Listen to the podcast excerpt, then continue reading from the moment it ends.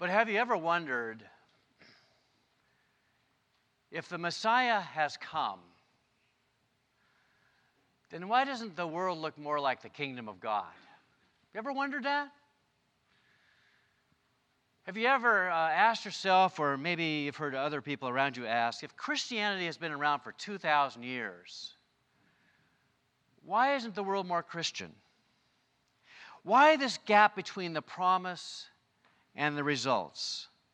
Why the distance between what I had hoped for in my life and what I have received? Those are honest, tough questions to ask during the season of Advent. Joy to the world, the Lord has come. And this we proclaim every Christmas, right? And yet we proclaim this in a world where there are still Herods in it, a world that's still filled with suffering and pain, and death and wars and rumors of wars, sickness abounding. This world is still very dark. So if you are aware of the gap between what's promised at Christmas and the way the world is, and you've asked the hard question, well, where is God in all this? Now you know why the early church prayed, Come quickly, Lord Jesus. Maranatha, come quickly, Lord Jesus. Now you know why they sang, Christ has come, Christ will come again. That's why they remembered what Jesus said about his return at the end of the age and why the scripture was, why they were so careful to record it. For you see, Jesus Christ is not yet finished with this world. He will come again to finally set things aright. He is coming in the end to completely fix what's been broken. He will come again in glory. That has always been the faith of the Christian church. Contrary to ancient Israel's expectation, the Messiah came the first time, not with power and judgment as a conquering hero, but he came in all humility and gentle love as a baby lying in a manger. And in doing so, God invaded this world in a quiet, unassuming way so as to win human hearts. With the first coming of Christ, the fix was in. The kingdom of God had come in Jesus, and the kingdom has been growing ever since as Christ extends his rule over human hearts one by one. But he is not done. A day is coming when he shall return in power to destroy sin and death once and for all. A day is coming when every knee shall bow and every tongue confess that Jesus Christ is Lord to the glory of the Father. We Christians, therefore, live in the tension between his first coming and his second coming. This is a waiting time for us.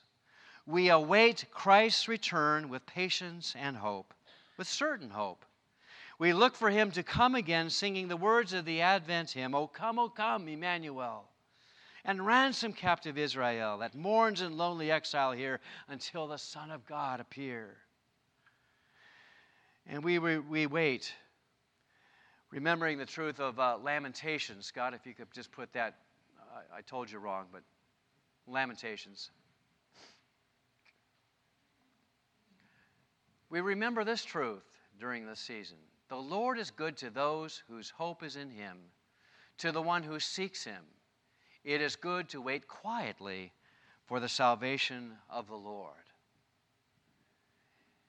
It's a time of waiting. Our New Testament scripture lesson this morning answers two Advent questions When will Jesus return? And what do we do in the meantime? So let's uh, listen to Jesus' teaching as it comes from the Gospel of Mark with reference to his return at the end of time. Jesus says, But about that day or hour, no one knows, not even the angels in heaven, nor the Son, but only the Father. Be on guard, be alert. You do not know when that time will come. It's like a man going away. He leaves his house and puts his servants in charge, each with their assigned task, and tells the one at the door to keep watch. Therefore, keep watch, because you do not know when the owner of the house will come back, whether in the evening or at midnight or when the rooster crows or at dawn. If he comes suddenly, do not let him find you sleeping.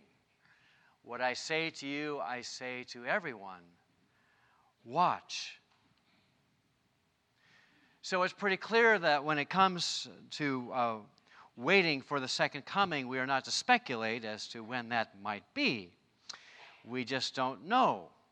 No one knows. In fact, that fact is underscored three times in the passage we just read. Of that day, no one knows. You do not know when that time will come. You do not know when the owner of the house will return.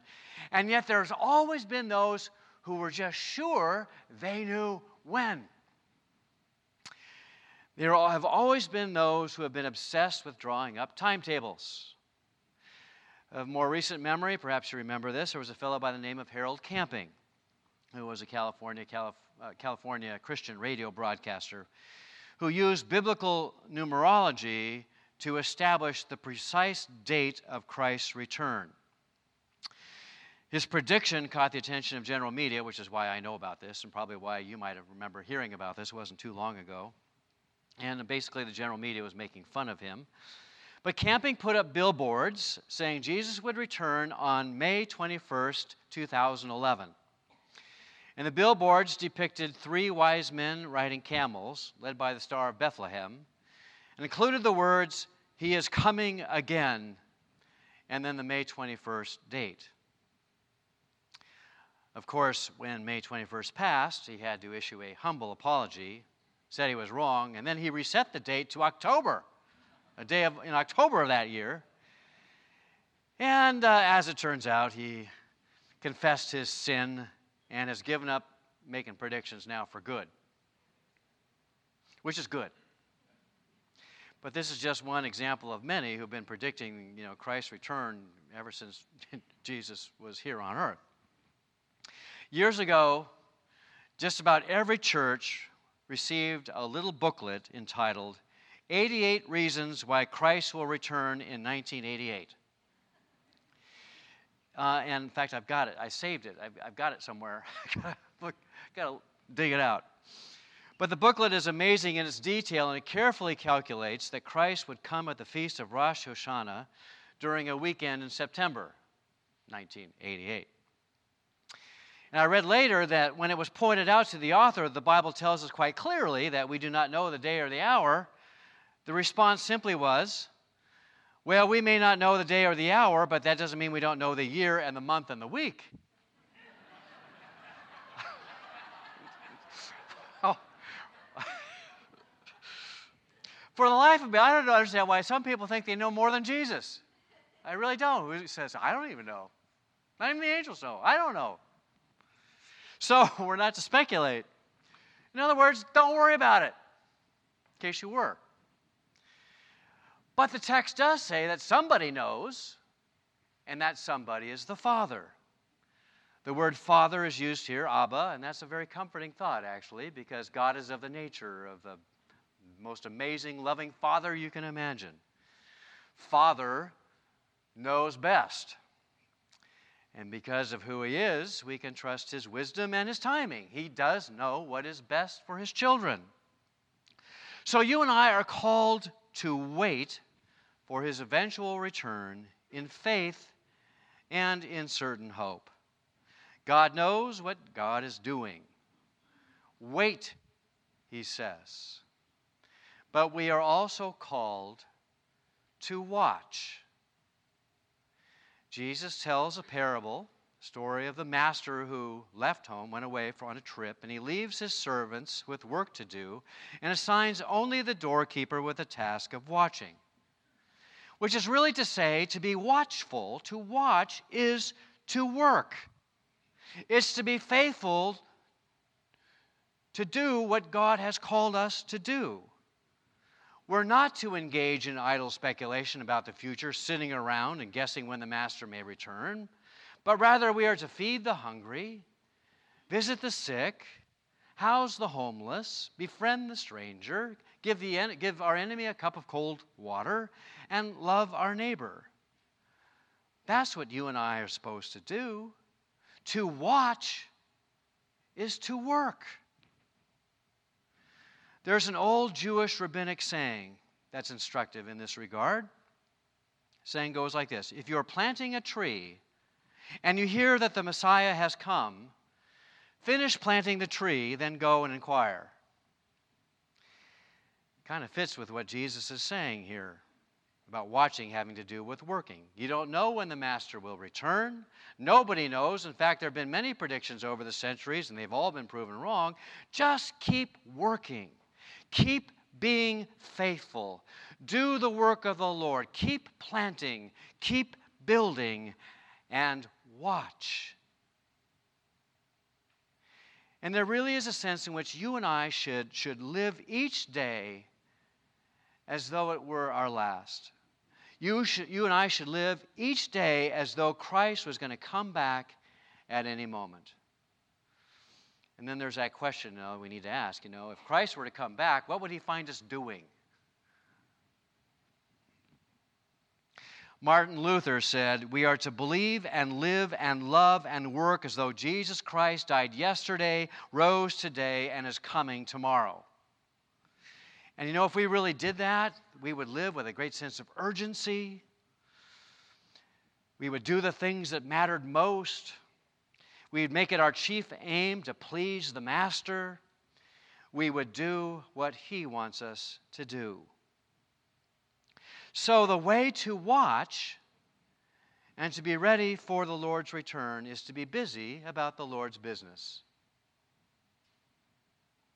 Advent is a season of waiting and watching. Watch, says Jesus. But it occurred to me that perhaps watching means something else also. Maybe watching isn't so much about what we're supposed to do as much as about what God is going to do, what God is about to do. Maybe we are to watch in the sense of watch this the way a magician will capture our attention, pulling something up his sleeve, and then goes on to do something absolutely dazzling, something that you would never expect to happen, not in this world. Maybe the word watch also carries a sense of watch this. You ain't seen nothing yet. You think the baby in the manger was something. Well, Watch this. What I say to you, I say to all. You just watch. Jesus Christ is coming again. Glory be to God. Let's pray together. Gracious God, how glad we are that you came into this world in Jesus your kingdom is growing. We but need to have eyes to see the transformation that is being wrought. But we do look forward to that time when finally evil will be conquered, evil will be vanquished, and all will be all in you. You will have fulfilled your purpose for us and for this world. We're glad to be on the winning side, that you will win in the end. In the meantime, Lord, as we live in the tension between your first coming and your second coming, help us to be faithful. Help us to be alert, to be on guard, not knowing exactly when you might return. But we pray, Lord, that we would not be found sleeping when you come back. May we watch, watch, may we wait. Your return is certain. To you indeed be all the glory forever and ever. Amen.